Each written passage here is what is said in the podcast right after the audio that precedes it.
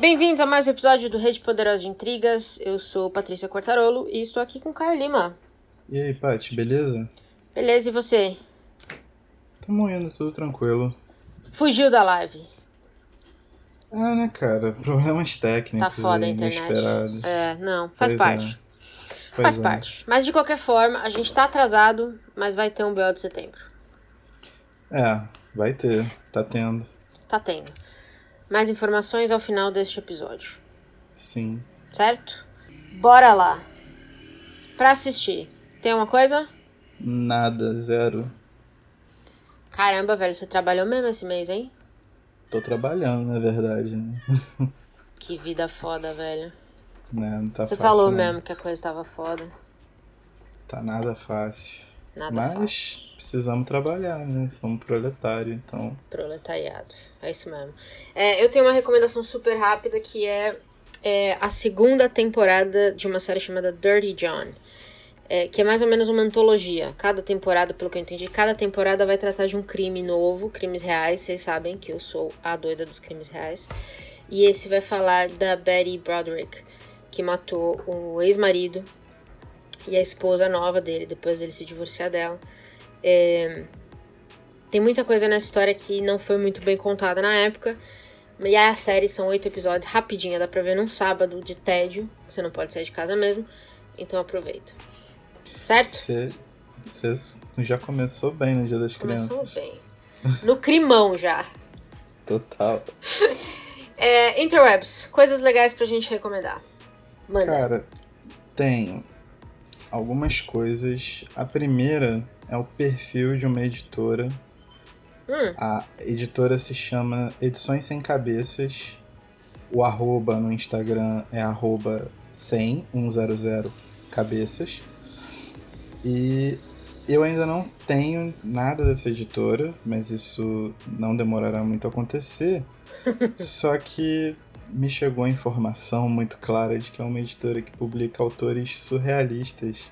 Ixi, e eu, como Maria. bom, como bom surrealista, né, pós-moderno aí, fiquei muito vidrado no perfil. Esteticamente é um perfil muito bonito, tem muitas informações maneiras.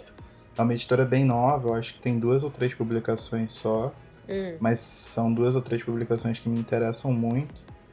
E eles fazem um trabalho bem legal nas redes, assim. Eu achei bem, bem bonito e bem diferente do marketing digital comum para editoras. Mas eu achei bem, bem bacana, assim. Fica a minha recomendação.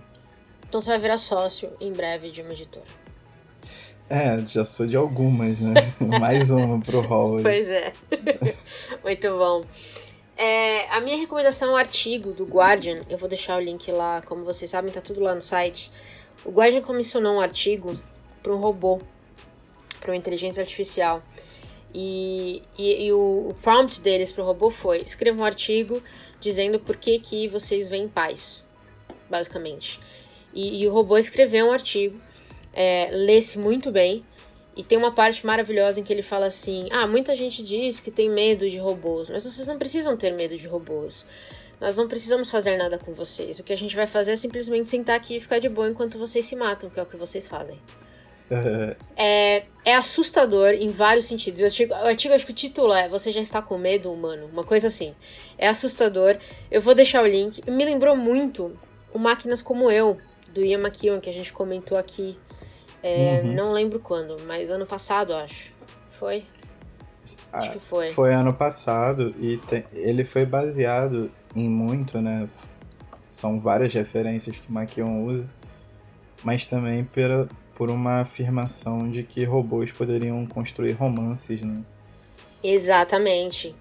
Então eu lembrei muito do livro. A gente não gostou do livro, né? A gente meio que destruiu o livro, então quem tiver interesse, vai lá. Mas eu fiquei pensando muito nisso. é, E foi engraçado porque o editor do Guardian falou assim.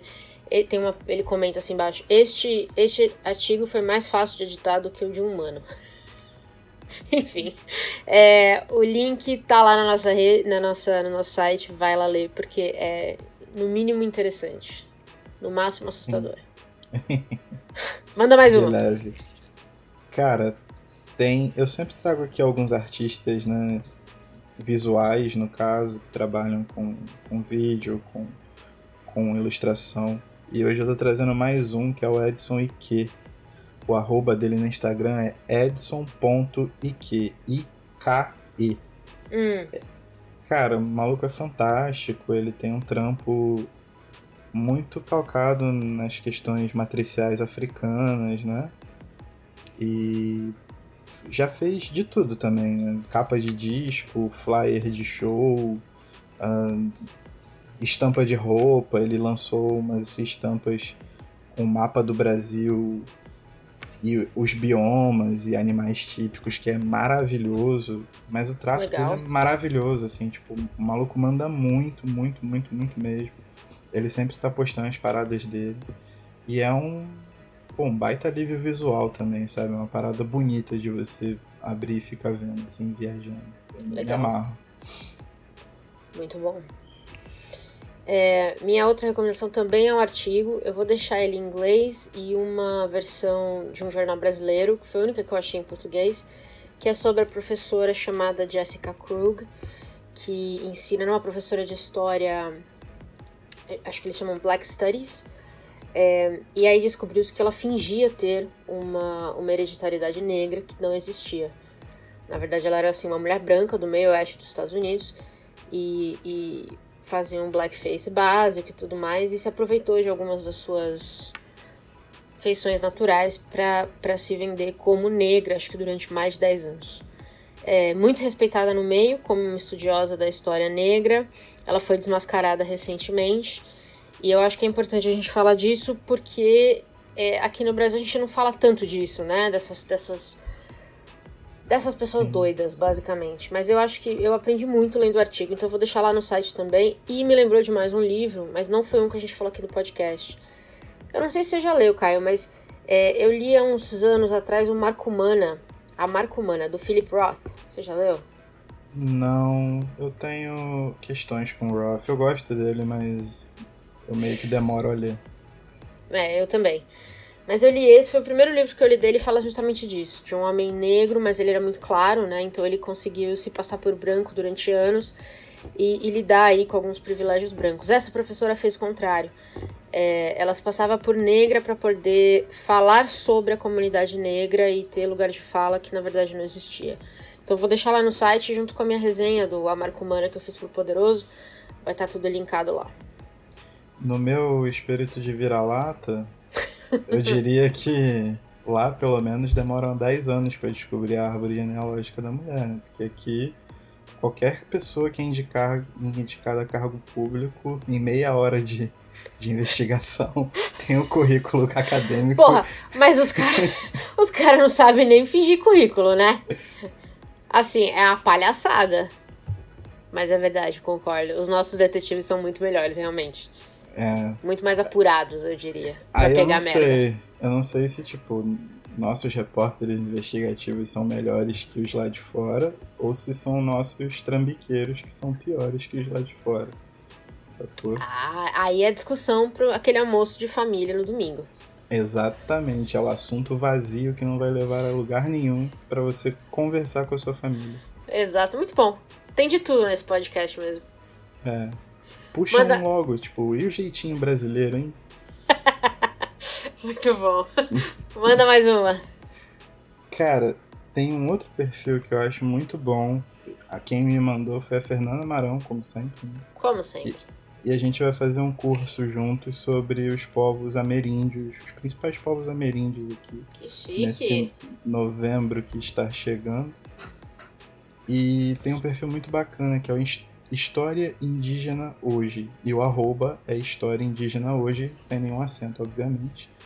Que ele é feito por duas historiadoras, a Luma Prado e a Fernanda Aires Bombardi.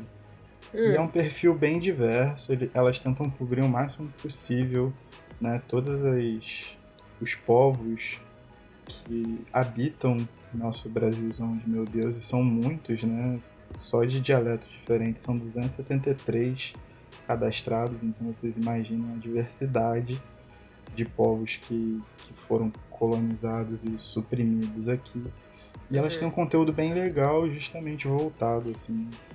Acho que eles têm site e tudo, mas o conteúdo do Instagram é bem bacana, porque é bem voltado pra mídia digital, dessa forma. E aí tem muita live, tem muita informação. Legal. Eu acho que é um tipo de, de trabalho, de, de uso de rede social muito prolífico, sabe? Eu acho Legal. muito inteligente, muito perspicaz, eu gostei muito. Muito bom, vou procurar. É, a minha última recomendação das interwebs é um blog da Elefante. Eu tenho falado da Elefante direto aqui. É, vou reforçar o quanto vale a pena acompanhar o conteúdo deles. Mas no, em setembro eles fizeram um texto chamado Os Livros Não Precisam da Amazon. Que tem a ver com um dos livros do. Acho que é o Jorge Carrion que estava lançando, que era o Contra a Amazon, né? Que saiu pela Elefante. Sim. É, e, e há um texto muito bom sobre o impacto da Amazon no, no setor livreiro e como a gente pode também pensar para além da Amazon, que eu acho que é uma conversa importante. Inclusive, a gente está gravando isso um dia antes do, do Amazon Prime Day, acho que é assim que chama, onde eu sei que muita gente vai aproveitar alguns descontos, mas se você acompanha a Amazon há, há bastante tempo, que tem o carrinho lá pronto, você sabe que os descontos às vezes são centavos. Então é importante a gente não se deixar levar é, por, por descontos temporais que podem causar impactos muito a longo prazo. É, você Ah. tem mais uma? Eu tenho mais uma. Manda.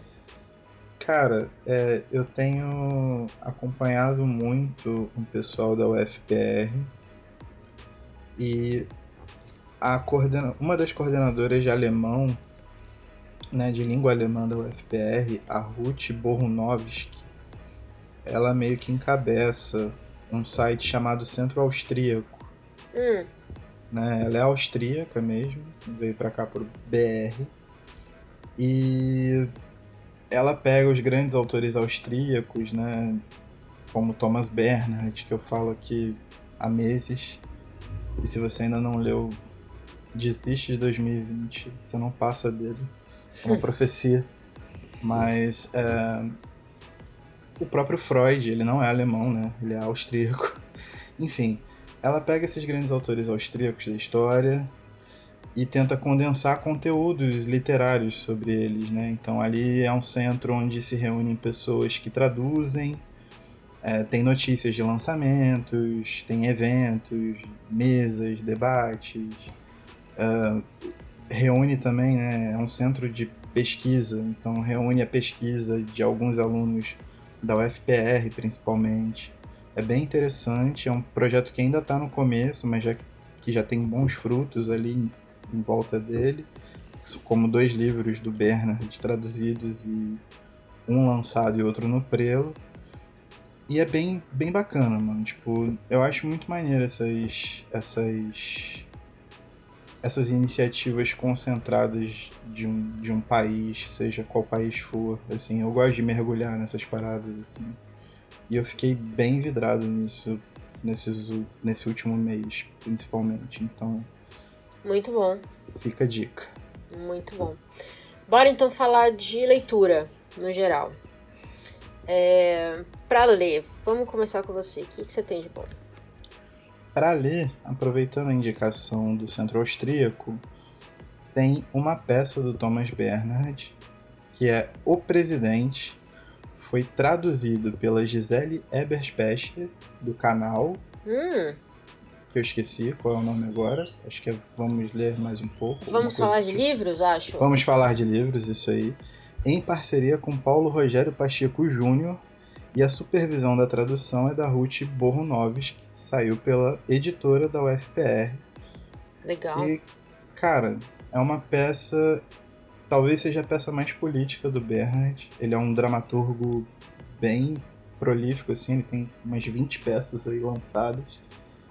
E fala de um presidente que se vê em meio a atentados constantes, né? Não dá um país correto, nem nada, uma localização correta. E a cena tem quatro ou cinco atos ali, em que esse presidente principalmente está no quarto com a esposa dele e ele acabou de perder o, o- o general de guerra dele ali por um atentado que eles colocam como sendo feito por anarquistas. E nesses diálogos bastante bernardianos mesmo, bastante exagerados, bastante absurdos, você começa a enxergar as facetas do populismo, do autoritarismo, da corrupção e de várias outras coisas que Bernard é, indicava dentro dos seus textos, principalmente quando se colocava como um austríaco, né? E principalmente, uma coisa que ele fala muito, aqui ele toca de leve, mas uma coisa que ele fala muito na obra dele é a, a, a onipresença do, do nazifascismo no imaginário austríaco ainda. Hum. Então, tipo, é bem, é bem interessante ver como isso funciona dentro de uma peça, sabe? E o trabalho da UFPR, né, tanto do corpo de tradução quanto o corpo do livro físico mesmo, é bem bonito. Tipo, é uma edição bem bacana, bem caprichada. Recomendo todo mundo conhecer. Muito bom. Então, da Áustria, a gente vai para a Coreia. é... é, minha recomendação é uma HQ que se chama Grama, de Kim Suk Kendri Kim. Acho, não sei, provavelmente falei errado, mas é por aí.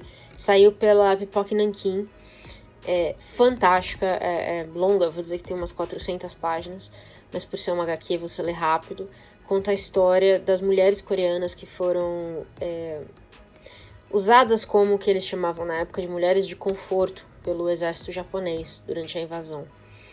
É, eram meninas, é, normalmente meninas na verdade, que eram raptadas ou, ou ludibriadas a dizer que era um emprego e não era, a irem basicamente para uma casa de prostituição servir aos, aos soldados japoneses.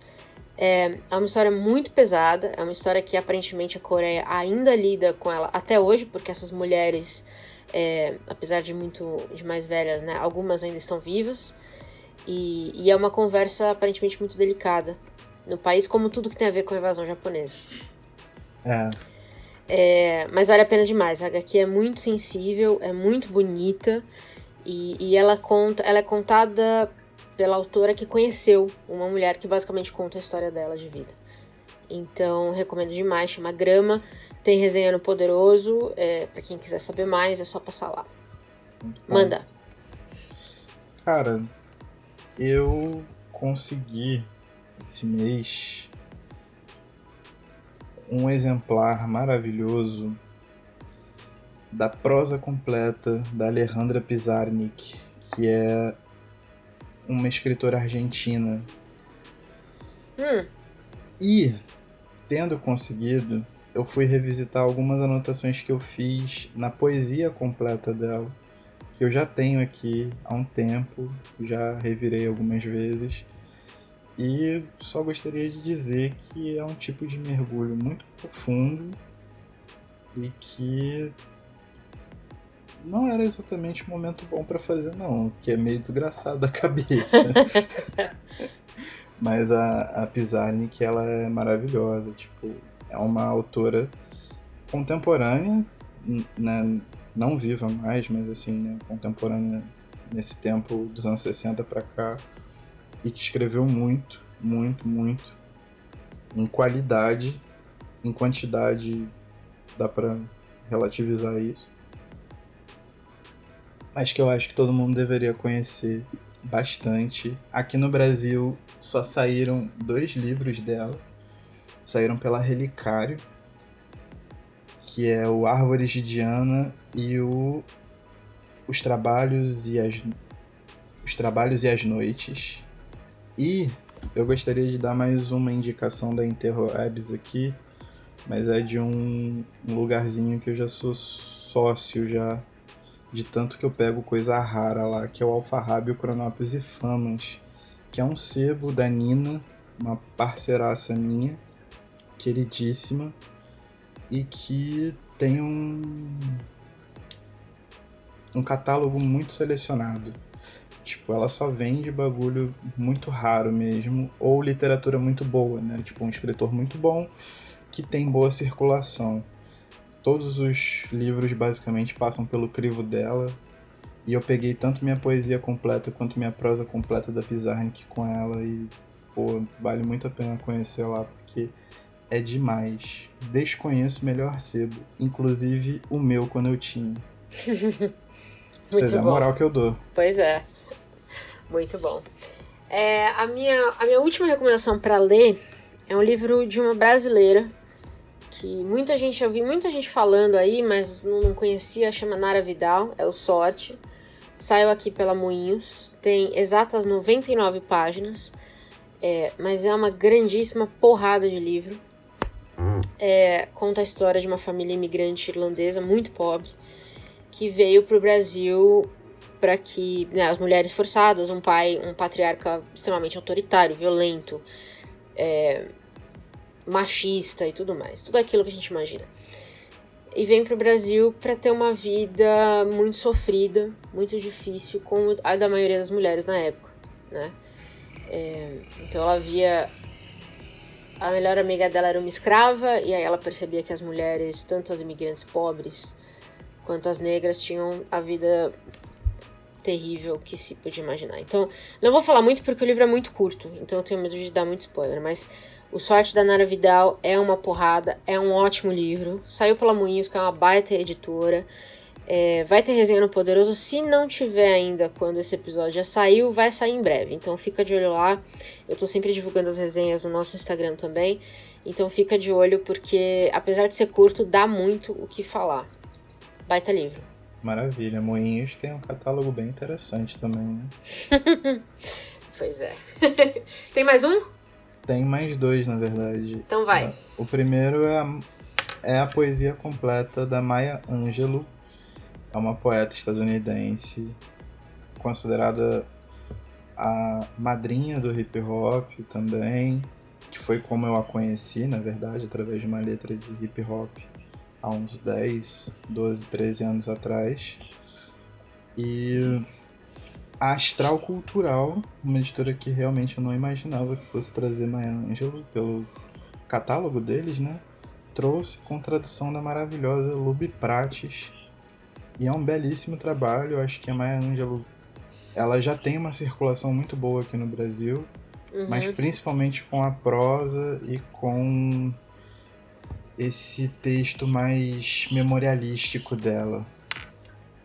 Mas a grande questão é que ela marca muito pesado a sua trajetória com os poemas. Eu acho que os poemas dela têm uma força e uma transcendência entre mídias, entre movimentos, entre formatos, entre a própria performance, né, de como você entrega isso, seja pelo livro, seja pela fala, seja pelo, pelo palco.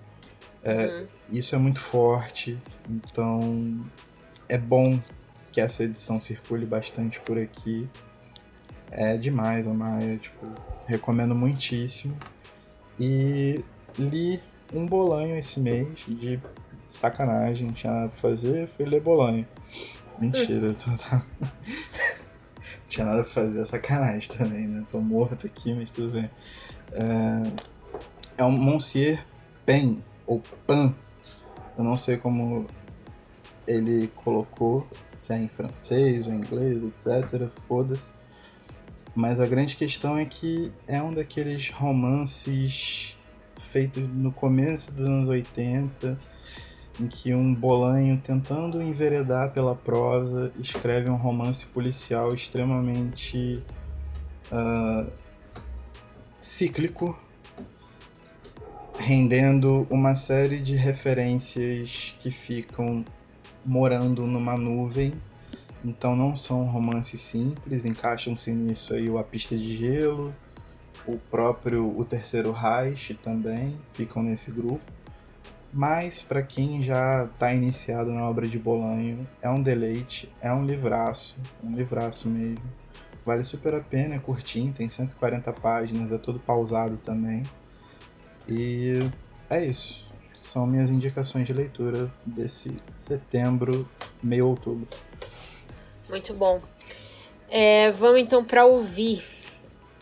Eu vou começar com a minha então, que você já falou bastante. É, eu quero recomendar o álbum Chloe Exhale, das meninas Chloe Exhale, que chama Ungodly Hour. Elas foram descobertas no YouTube, se eu não me engano, pela Beyoncé, e o álbum é produzido ou lançado pelo pelo selo dela.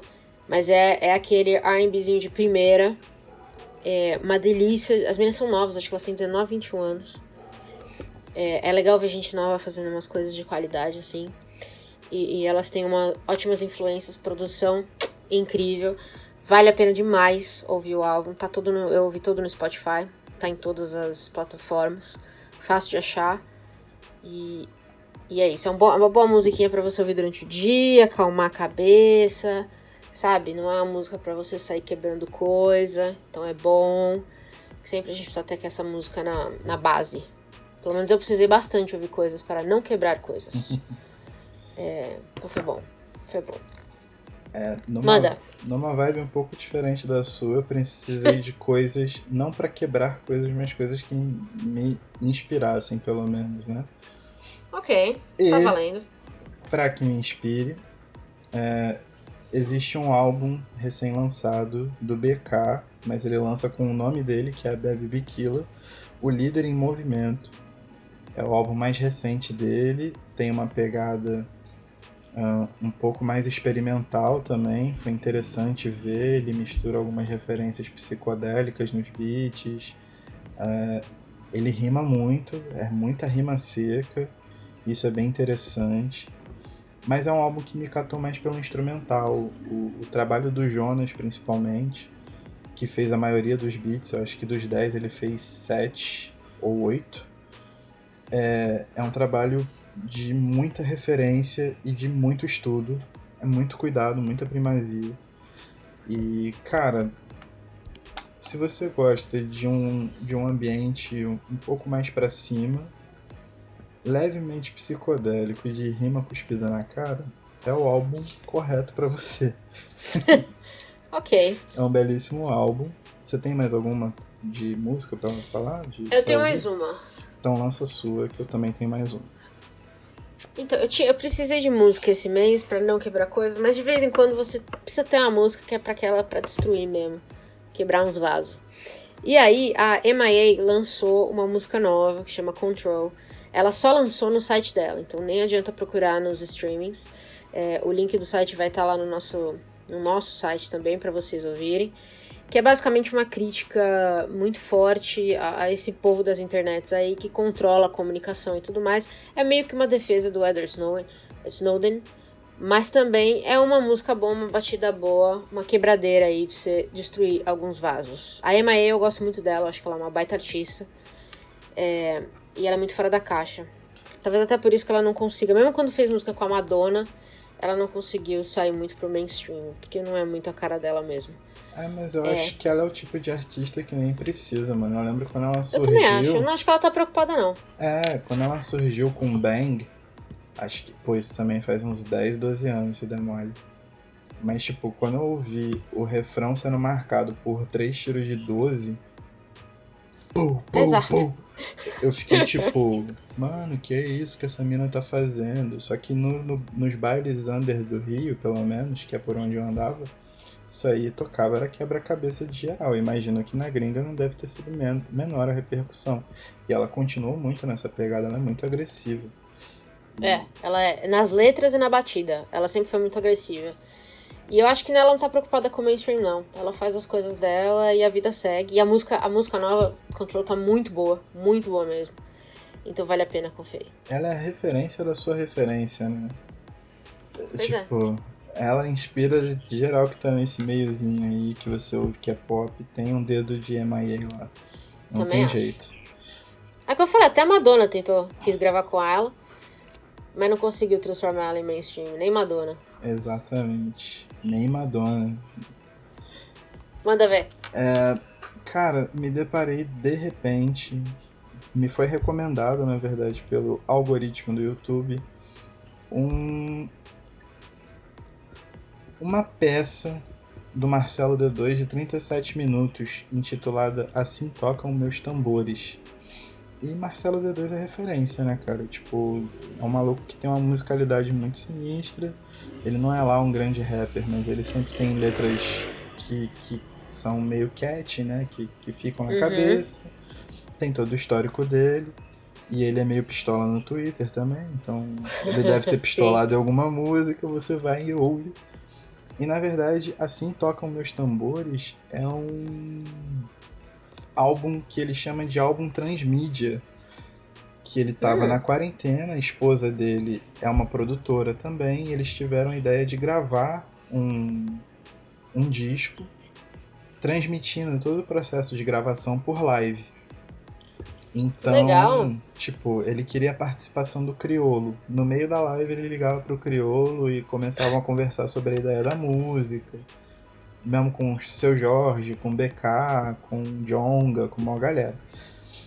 E ele foi fazendo as, as gravações e mostrando pra todo mundo e a coisa toda, até que saiu esse álbum. É um álbum de 12 faixas. E com esse álbum saiu esse filme de 37 minutos que tá no YouTube.